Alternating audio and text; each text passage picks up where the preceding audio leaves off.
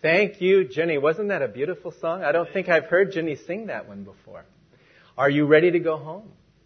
I'm ready. Anytime the Lord says, Dean, it's time, we'll be ready. But you know, if you're here today and you don't know the Lord Jesus Christ as your Savior, you may say that sounds good and I want that and I want that in my life. I want to be there for, in heaven. I want to go to heaven. But only those who receive the Lord Jesus Christ as Lord and Savior are going to heaven.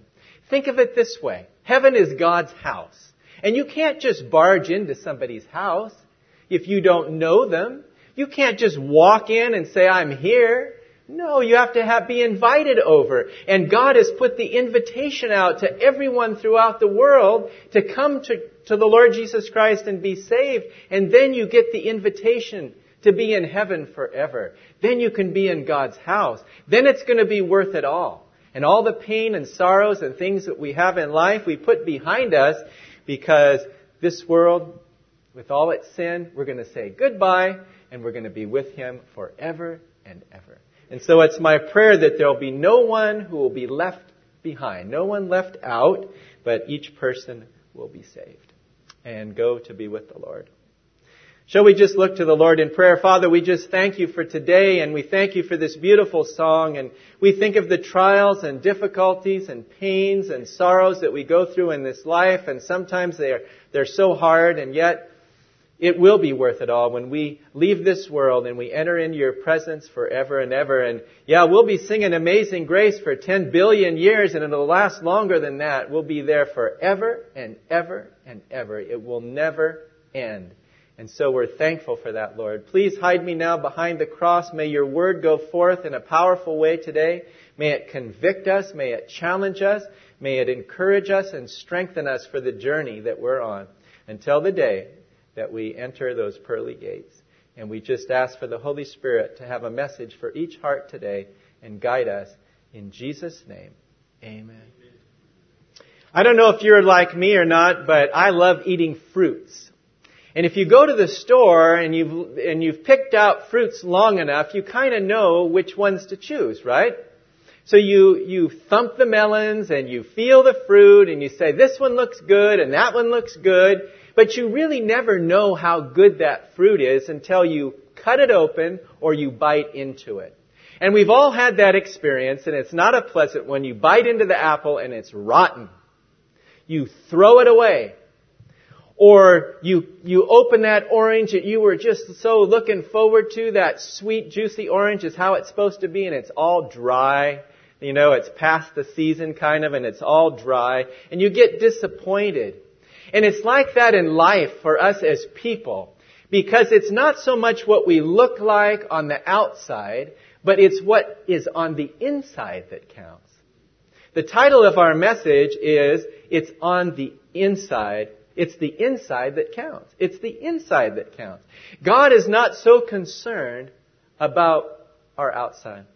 In 1 Samuel 16:7, it's a beautiful verse speaking of the time where Samuel went to call the new king and he was going to anoint a new king and he knew it was going to be from Jesse and one of Jesse's sons. And so he was interviewing them as it were. They were passing before him and the first one comes and his name is Eliab and he comes to him, and so he thinks, surely this is the Lord's anointed.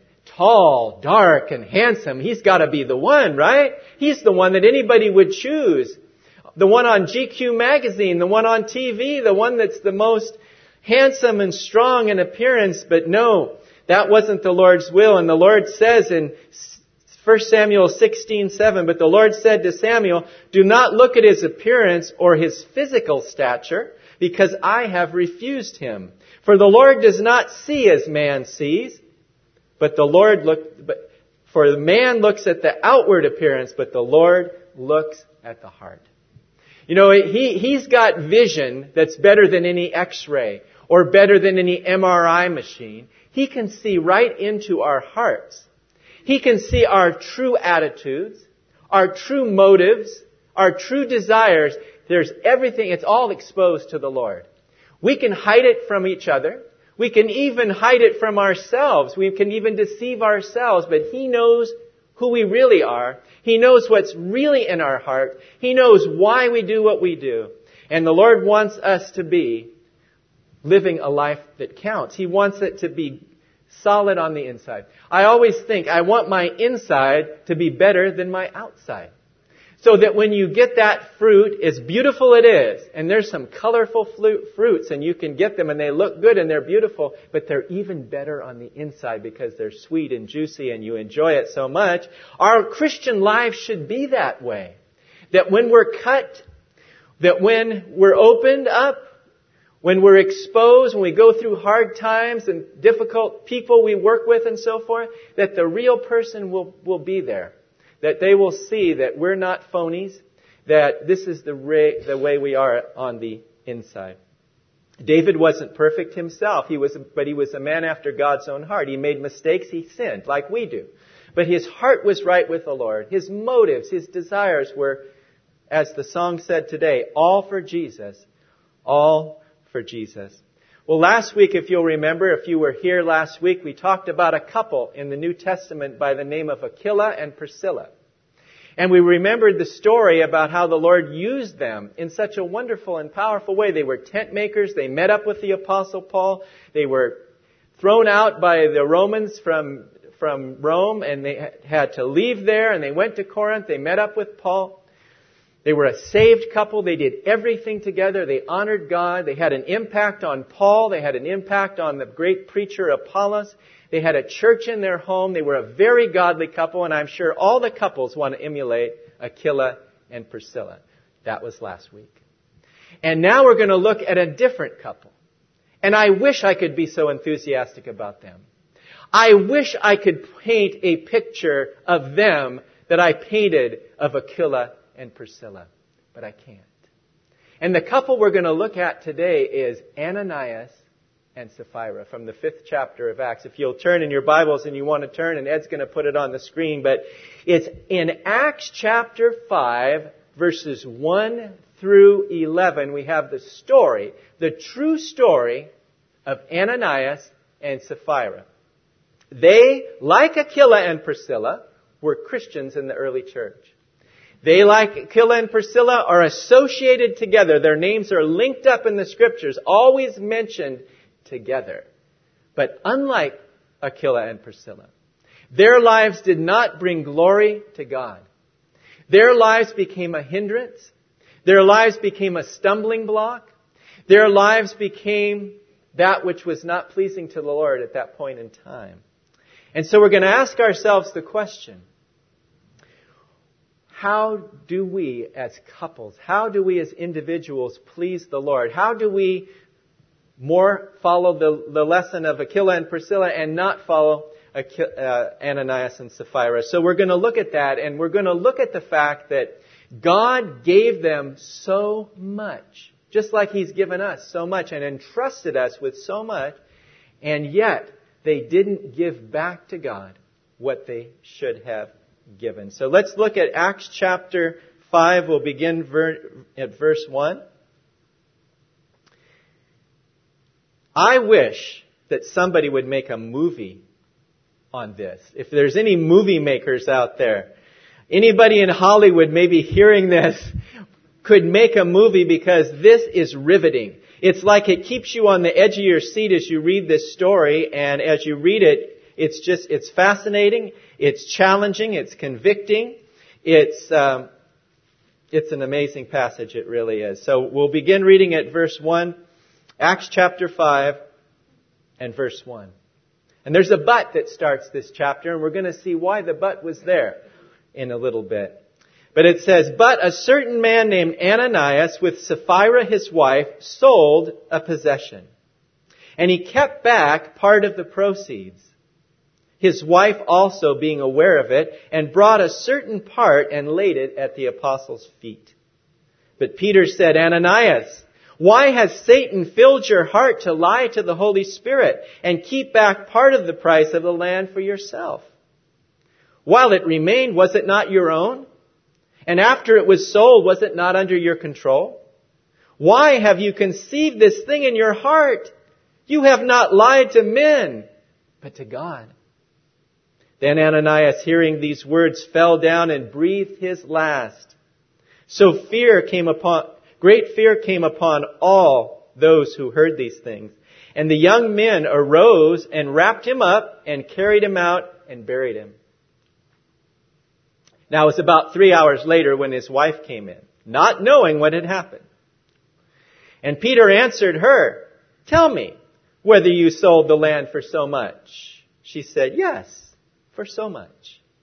Then Peter said to her, How is it that you have agreed together to test the Spirit of the Lord? Look, the feet of those who have buried your husband are at the door, and they will carry you out.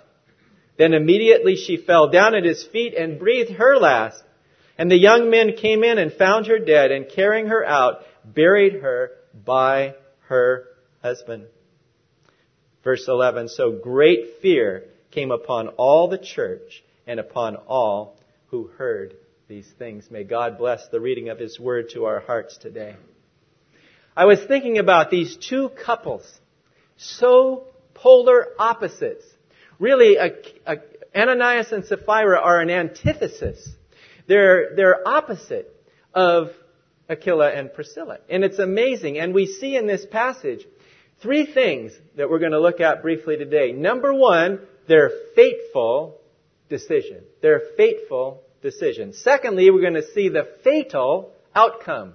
The fatal outcome. And the third thing is we're going to talk about the fearful impression that it left. The fearful impression that it left. You know, we've all done things that we've regretted. We've all done things that we'd like to take back, do over again. You can't do it in life. And I am sure, and I am confident that this couple was saved. All the commentators agree on that. We're going to see them in heaven. But can you imagine being in heaven? And so many of us have read the story of them. And so many of us have, have been saddened by them. And I think they're going to be the first ones to tell us, I regret what I did. Both of them are going to say together, I regret what I did. But they're saved by the grace of God. They're saved by the blood of Christ. And all of that's going to be under the blood. All of it's going to be forgiven. All of it's going to be forgotten. No matter how bad of things we've done in life, God has a big eraser and He erases it all. He forgives every sin. There's no sin that cannot be forgiven when we come to Him and confess our sins.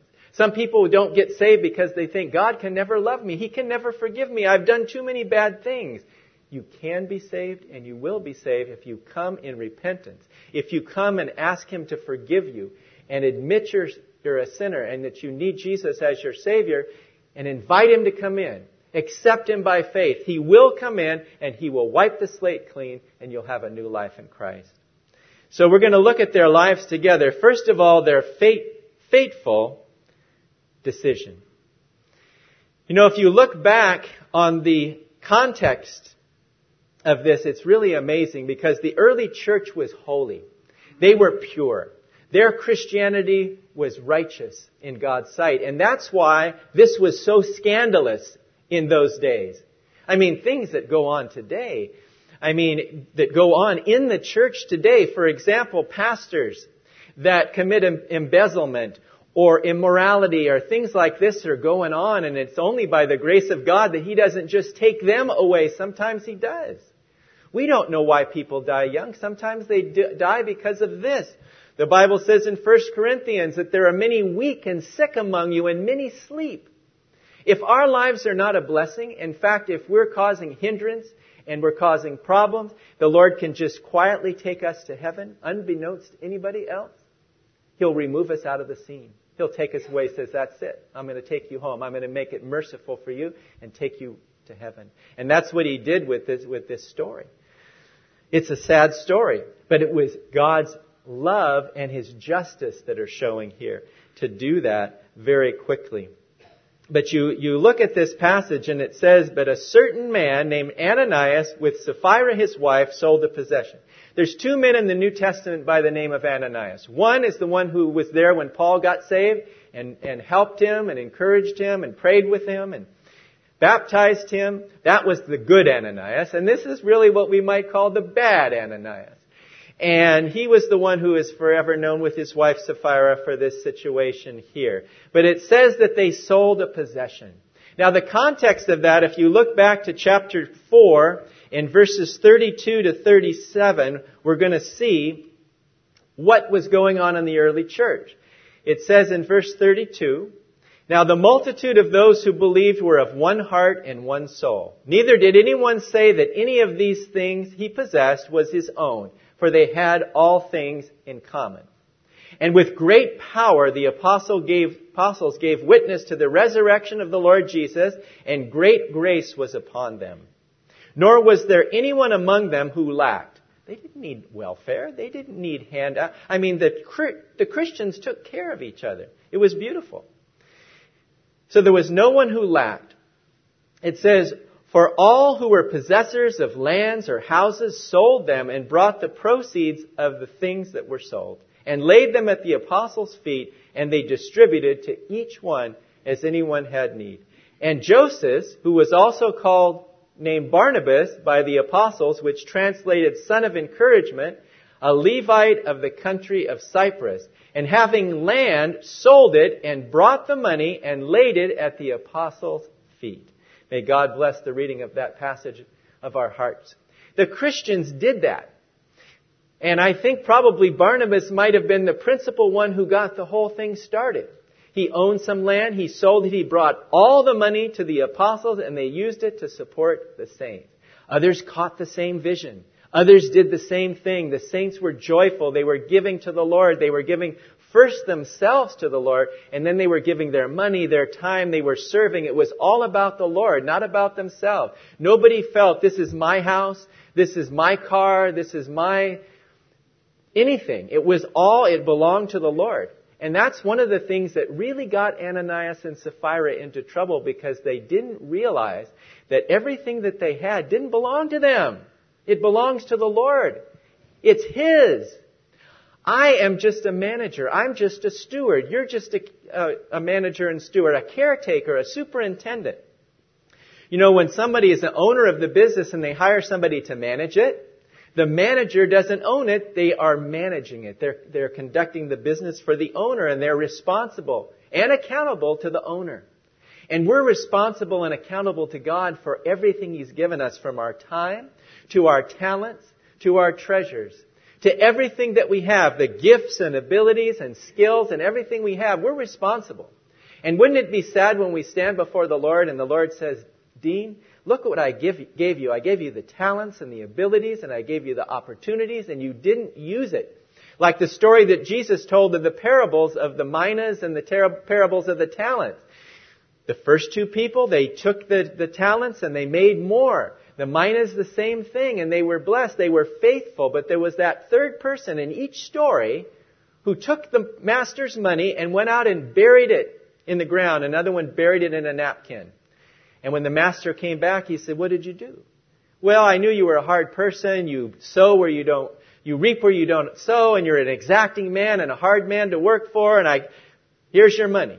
And the master says, You could have taken my money at least to the bank and drawn some interest on it. And then he put, he cast out that third, that third servant. May God help us to realize how serious it is to use everything that we have from the Lord in a holy way and to not think of it as ours. It belongs to the Lord. And that's why the early Christians were able to love each other so much because they, they loved the Lord first, they loved each other, and when it came time to give, they just gave. And it's so neat for me to see how many people give their lives in our church to the Lord and give of their money to the Lord and all the things that we have. And it's a real blessing. But as the door opens, the crack of the door opens, we see into the hearts of Ananias and Sapphira. We're going to see kind of their true motives in what was going on because it appears from this passage, if you read between the lines, that they wanted to look good too. They wanted to do what the other Christians were doing. They wanted to do what uh, Barnabas had done. They wanted to bring the proceeds of the sale to the apostles' feet. But they were thinking about it and they talking between the two of them. You know, we sold this land for fifteen thousand dollars. 15,000. That's a lot of money. Ananias said to Sapphira, well, you're right, honey. It is a lot of money. But you know what? 10,000 would be good, right? If we give 10,000, 10,000 is good, right? That's a lot of money to give to the Lord's work. Yeah, yeah, that would be good, 10,000. But then Sapphira might have said to him, you know, honey, that the others are giving 100% of what they get from their land. I mean, how are we going to look? We gave 10,000 when the I mean, when the, we sold it for 15. I mean, what are we going to do? So they thought about it, didn't pray about it, I'm sure, didn't really think about this stewardship issue and how all of it really belongs to the Lord. You know, when you give 10% of your income, that leaves 90 left. It's not 90 for you and 10 for the Lord. It all belongs to the Lord.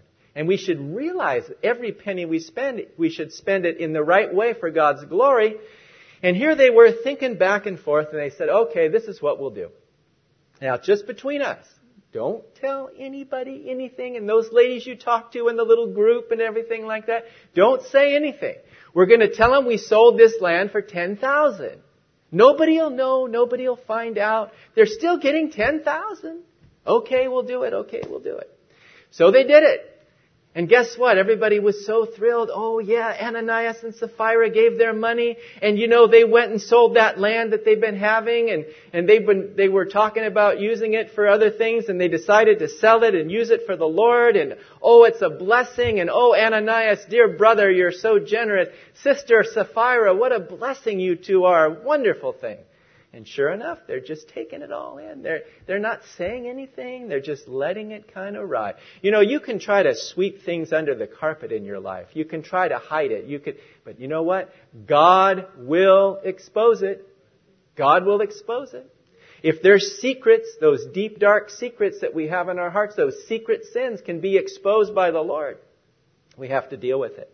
And that's what we see here in this passage. But you can't just blame Ananias. You have to blame Sapphira as well. They were both in on it together. There was collusion between the two of them. And it probably bothered them a little bit, but they said, no, they're still, it's going to be okay. It's all right. It's okay. But you know what? It wasn't okay. Because what they were doing here was they were lying.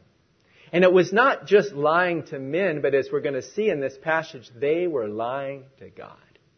How would you like to have that on your record? Lying to God? No. There's a lot of things people have on their records, you know, and they talk about a rap sheet, and they have the rap sheet, and they have all the crimes people have committed, and they're really bad things, but I would not want that to be on my record as having lied to the Spirit of God. Sometimes that's what we do. If we say we're committed to Christ, if we say we're living a holy life, if we say we're living all for Jesus, and we're not, we're living a lie. I spoke on that not too long back about the subject of hypocrisy. God does not want us to be hip- hypocrite. He wants us to be honest and sincere. And that's really what they were. It says in 1 Timothy chapter 5 and verse 8, I'm just going to quote this. It's from a different version. The NLT version says, But those who won't care for their relatives, especially those of their own household, have denied the true faith. Such people are worse than unbelievers. So it's amazing. But we thank God that this story is in the scriptures. Because sometimes what the Lord does is He strips away the veneer of our life that looks so shiny and so good and He gets down to the bottom of what we're really like and what He wants to do with us. Like Jim and I were talking before the scripture memory class, God's not finished with us yet. He's working on us. We're not going to be perfect, but if we have the desire to please Him and serve Him and give Him the glory due to His name, He will use us for His glory. But here this couple is. We thought oh, we found a way to have our cake and eat it too. That expression, have your cake and eat it too. They thought they had the best of both worlds. We can look good, we can look like we're really generous, and yet we still have that 5,000. And so I can imagine the situation. There's Ananias there at the house, and he's planning a little trip. They're going to go on a cruise. They're going to take a Mediterranean cruise that they always wanted to take. So they're going to take that 5,000 that should have gone to the Lord, to be honest, and they're going to go on a cruise. So there he is. He's planning it out, the itinerary, where we're going to go. We're going to stop at Corinth and we're going to go to Rome and we're going to go all around the Mediterranean. It's going to be great. This 5,000 is going to be great.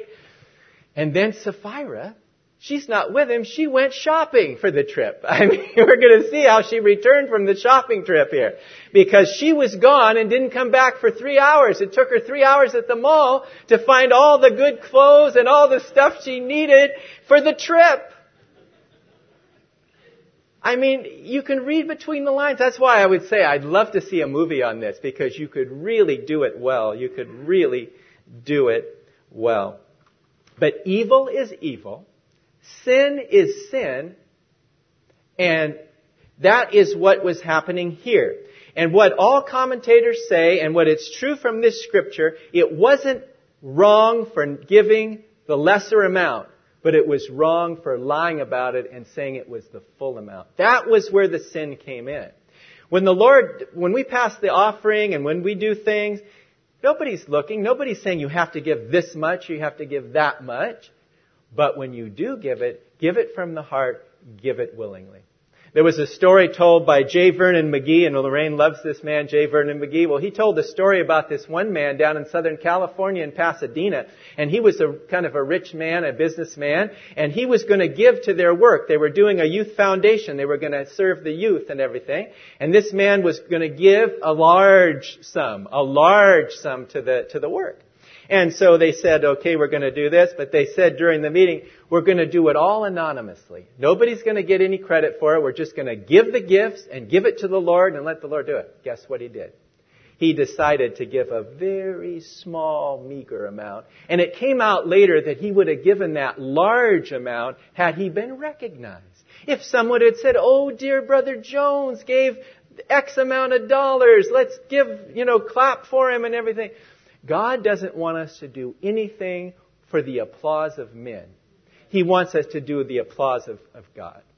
When we please the Lord, we should do it in secret. We shouldn't let our left hand know what the right hand is doing. We should be sincere. And we shouldn't care who gets the credit for it. We should give all the credit, all the glory to the Lord. And that's the problem they had with it. And so they failed to recognize that everything they had was under their stewardship, under their control. If you look over at 1 Corinthians chapter 4 and verses 1 and 2, Paul talks about this very thing about stewardship and how we as Christians are stewards of everything God has given to us. It says, Let a man so consider us as servants of Christ and stewards of the mysteries of God. Moreover, it is required in stewards that one be found faithful. You know, if you want to be a steward, if you want to be a manager, if you want to control what God has given you, you have to be faithful. You have to be well entrusted. And so that was the thing. When there is responsibility, there is also accountability. Because we are accountable to God. Now we may be accountable in life to our boss at work, to our elders in our church, and that is true too. But ultimately, the ultimate accountability above all of that even is we're accountable to God. What does the Lord think about it? What does the Lord think about what I'm doing? What does the Lord think of how I'm taking care of His things? You know, if you have a ministry, you're a steward of it. You're responsible for it. You're entrusted with a great thing. You know, our Sunday school teachers that teach our kids, they're stewards. They are entrusted by God with our kids. Don't we want good people to be in charge of that. And that's the great thing. We have great Sunday school teachers because they live Christ, they're examples, and they teach our kids. And it's a wonderful thing. But if you have somebody that has things and they're not managing those affairs properly, it's not going to work out. So that's why we need accountability and responsibility going hand in hand. We see it all the time. We hear the old expression, your chickens come home to roost because those chickens can cackle pretty loud, just like what happened in the days of King Saul. And Samuel said, what are, what are these sounds I hear? The lowing of the oxen and the cattle. What are all these sounds? Oh, Saul said, I've done the will of the Lord. And the people saved them. The people saved these animals. And no, obedience is better than sacrifice. And to heed than the fat of rams, the Bible says. And so what they should have done is been honest and sincere about it and not lied to the Holy Spirit. So in our second point this morning briefly is that there was a fatal outcome. You know, you can't dabble in sin. You can't flirt with it and get away with it. It does not work. And this is what happened with them. There they were. He's there in the house and she's out and the judgment of God is going to come. All of a sudden, can you imagine the doorbell rings or there's a knock? I'll use the knock. Now you can imagine nowadays, I'm, you know, put it in today's uh, world, you have a door and you have that little peephole in it, right? That little glass thing and you can kind of look out and he's looking. looks like Peter here. Oh boy, I bet he's coming over to thank me again for my wonderful and generous gift, right? I guess he's coming to thank me. I guess he's gonna, maybe he's gonna put me in charge of the Son of Encouragement ministry, like Barnabas is called the Son of Encouragement. They may have had a, a committee, and so maybe he's gonna put me in charge of it because he thought, boy, I'm so generous he opens the door and Peter doesn't, he doesn't get into any pleasantries. He doesn't greet him. He doesn't say anything except the words that come out in this passage. He says, Ananias, why has Satan, Satan filled your heart to lie to the Holy Spirit and keep back part of the price of the land for yourself? then before he can answer that, he goes on to say, while it remained, was it not your own? And after it was sold, was it not under your control? Why have you conceived this thing in your heart? You have not lied to men, but to God. Wow. Can you imagine if that hit you? That would be like a raging inferno just hitting you right there in the face, right between the eyes. Peter just filled with the Holy Spirit, just boom, just tells him. I don't think, and I was reading some of the commentaries last night, Peter probably didn't know this was going to happen. But God is in his church.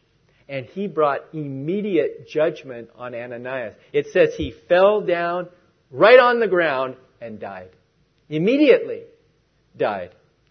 It's amazing. And Peter was thinking, wow, Lord. Wow. You know, it's an amazing thing. There's so many times in our life God gives us second chances. He forgives us and some of the things that we do. But this, in this case, it was so severe. It had to be dealt with in a severe way, and the Lord said, I'm going to take him out of the way. I'm going to take him home right, right now. And it probably was quite a thing. Right there in his living room, right there at the front door, he falls down dead. Amazing. And the young men come and they wrap him up in a linen cloth or linen sheet and they carry him out.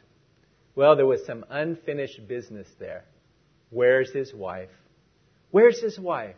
Now, why would Peter not just have left and we leave it at there? It's kind of sad day for the church. We lost one. Why wouldn't he left? Because he knew by the Holy Spirit that there was someone else involved in, in that decision. There was someone else involved in that fate, fateful decision that had to be dealt with. Can you imagine Peter? There he was, comes into the house and waits. Five minutes, maybe she'll be back. Ten minutes, maybe she'll get back. Half an hour goes into an hour. An hour goes to two, and finally, Peter's looking at his watch. They didn't have watches maybe like we do, but he's looking at his watch, checking his uh, cell phone for the time, and he's saying, maybe we had better go. And all of a sudden, Sapphira comes home. She's got the gifts in her hand. She's got the packages, like I mentioned, and there she was.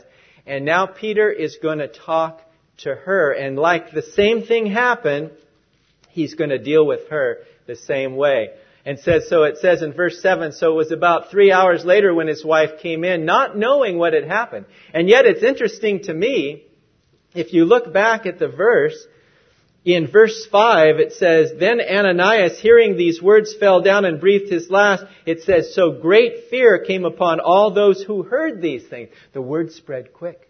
They heard about it, but she didn't. She was at the mall. she was out doing things. She wasn't among the people of God at that point. The news had not reached her. She was totally oblivious of what had happened to her husband. So she walks into that not knowing what is going to happen. And Peter says to her in verse 8, and Peter answered, Tell me whether you sold the land for so much. And she said, Yes, for so much. In other words, in our analogy, did you sell it for 15,000? Or 10,000, did you sell it for 10,000? Yeah, we sold it for 10,000. Yeah, yeah, 10,000. It still is not registering with her that she should be repenting and saying, I know we really sold it for, for 15, but she doesn't do it. Then Peter said to her, How is it that you have agreed together to test the Spirit of the Lord? Look, the feet of those who have buried your husband are at the door, and they will carry you out. Wow. Wow. That's why I say this message, I kept saying the same word over and I was preparing it yesterday. I was at my desk. I kept saying, wow, Lord. Wow. Wow. You're in your church. You're a holy God. You want us to be a holy people. There's no room for deceit. There's no room for corruption. There's no room for being a bad testimony and a stumbling block. The last thing I want to be in my life is a stumbling block to anyone.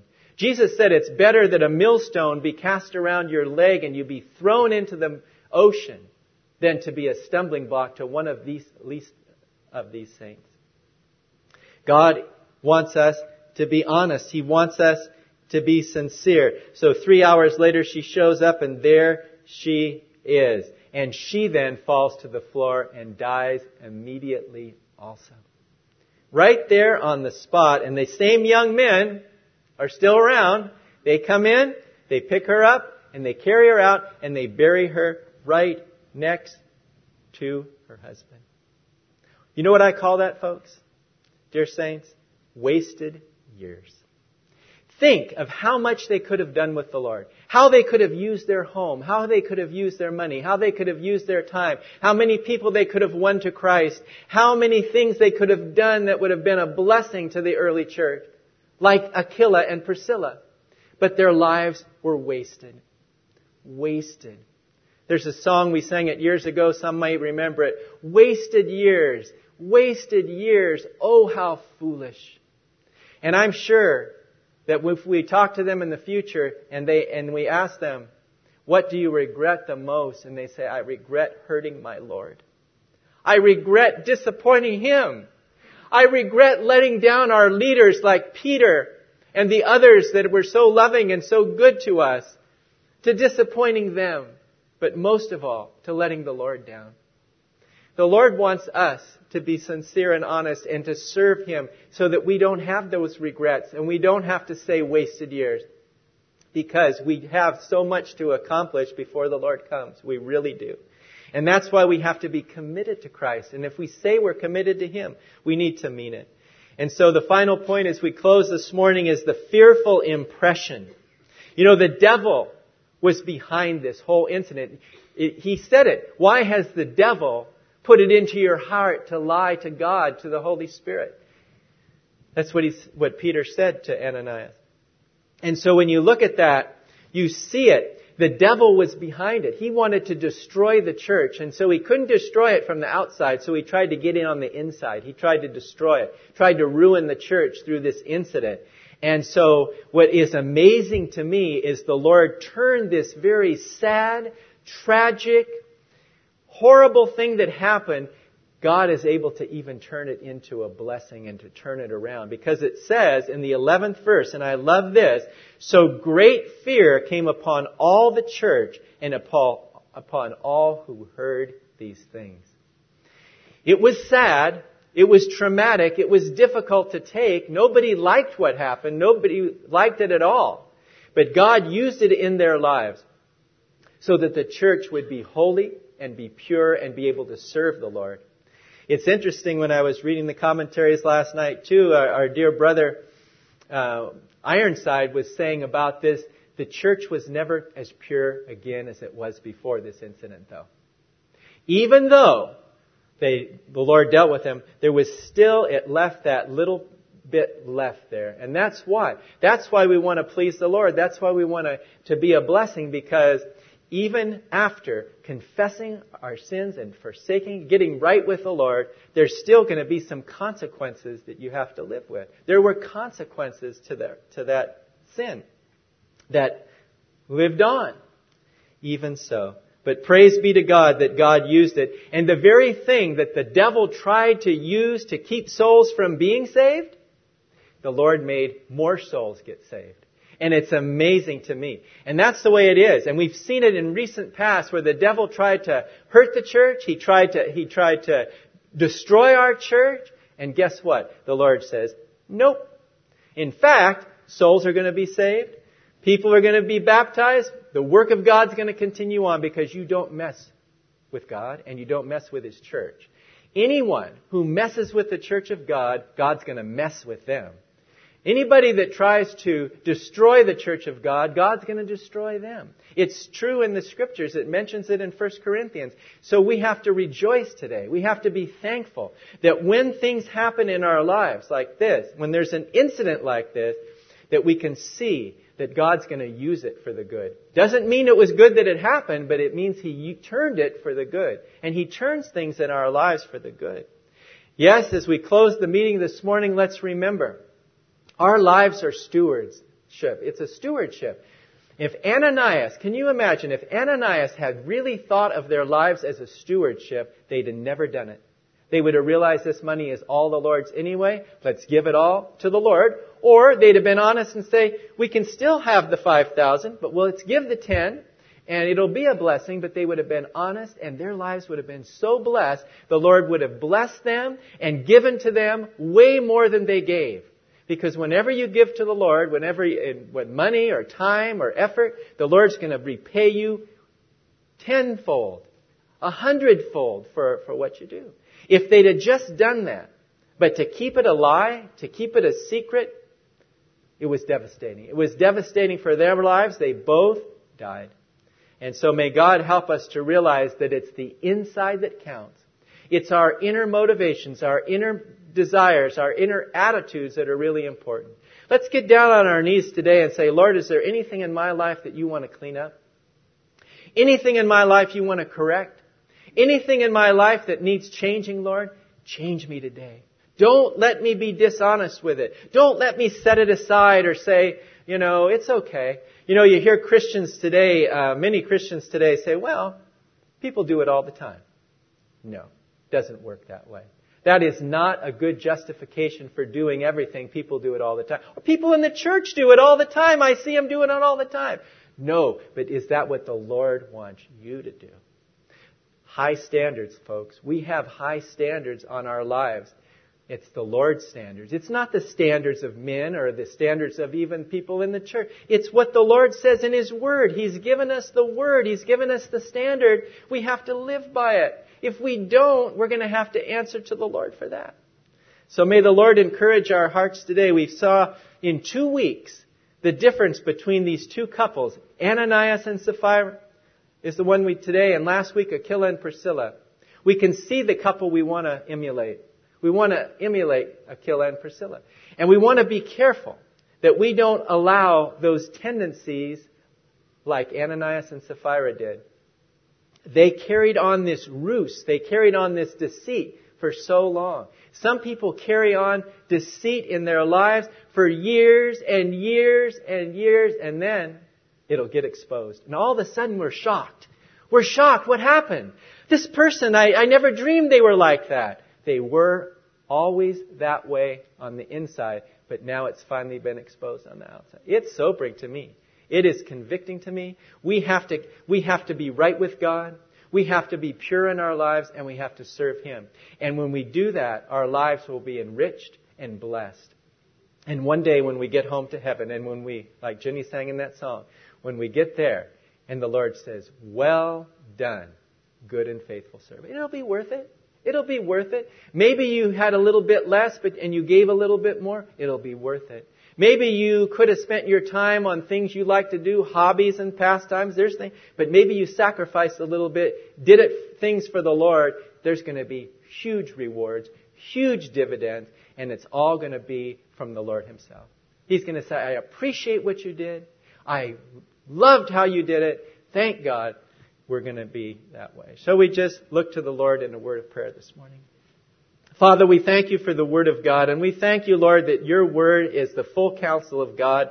And sometimes we read these passages, we just kind of pass through them, we gloss over them, we don't really apply them, we don't really think about how they, what they mean to our lives, Lord. And we just pray that we'll be honest and sincere, that we'll live holy lives, not secretive, not holding things in our hearts that are not right, not living a lie. Lord, help us to be true, serious, Christians, Lord, in this world, so that we can be a blessing to the people we meet, neighbors, friends, family members, co-workers, and that we'll never have to worry about our lives because they will be uh, right with you, Lord. And so we just commit this time to you. We pray you'll dismiss us with your blessing. We ask this in Jesus' precious name. Amen.